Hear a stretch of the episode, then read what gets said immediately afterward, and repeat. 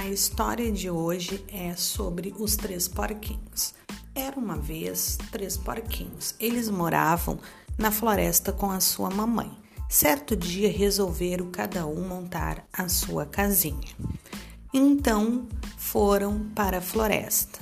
O primeiro porquinho construiu a sua casa de palha, mas o lobo ficou atrás de uma árvore e observou tudo o que estava acontecendo. Então ele começou a soprar e assoprou, assoprou até derrubar a casinha.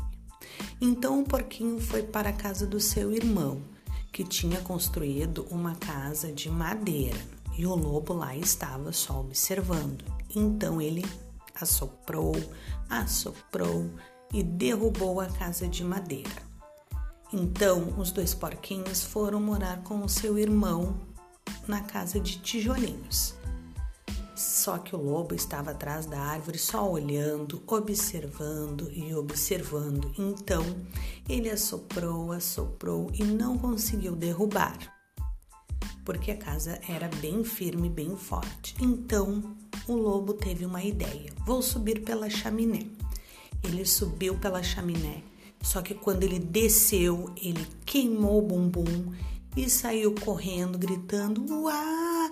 Ah, meu bumbum! Então, os três porquinhos viveram felizes para sempre nas, nesta casa.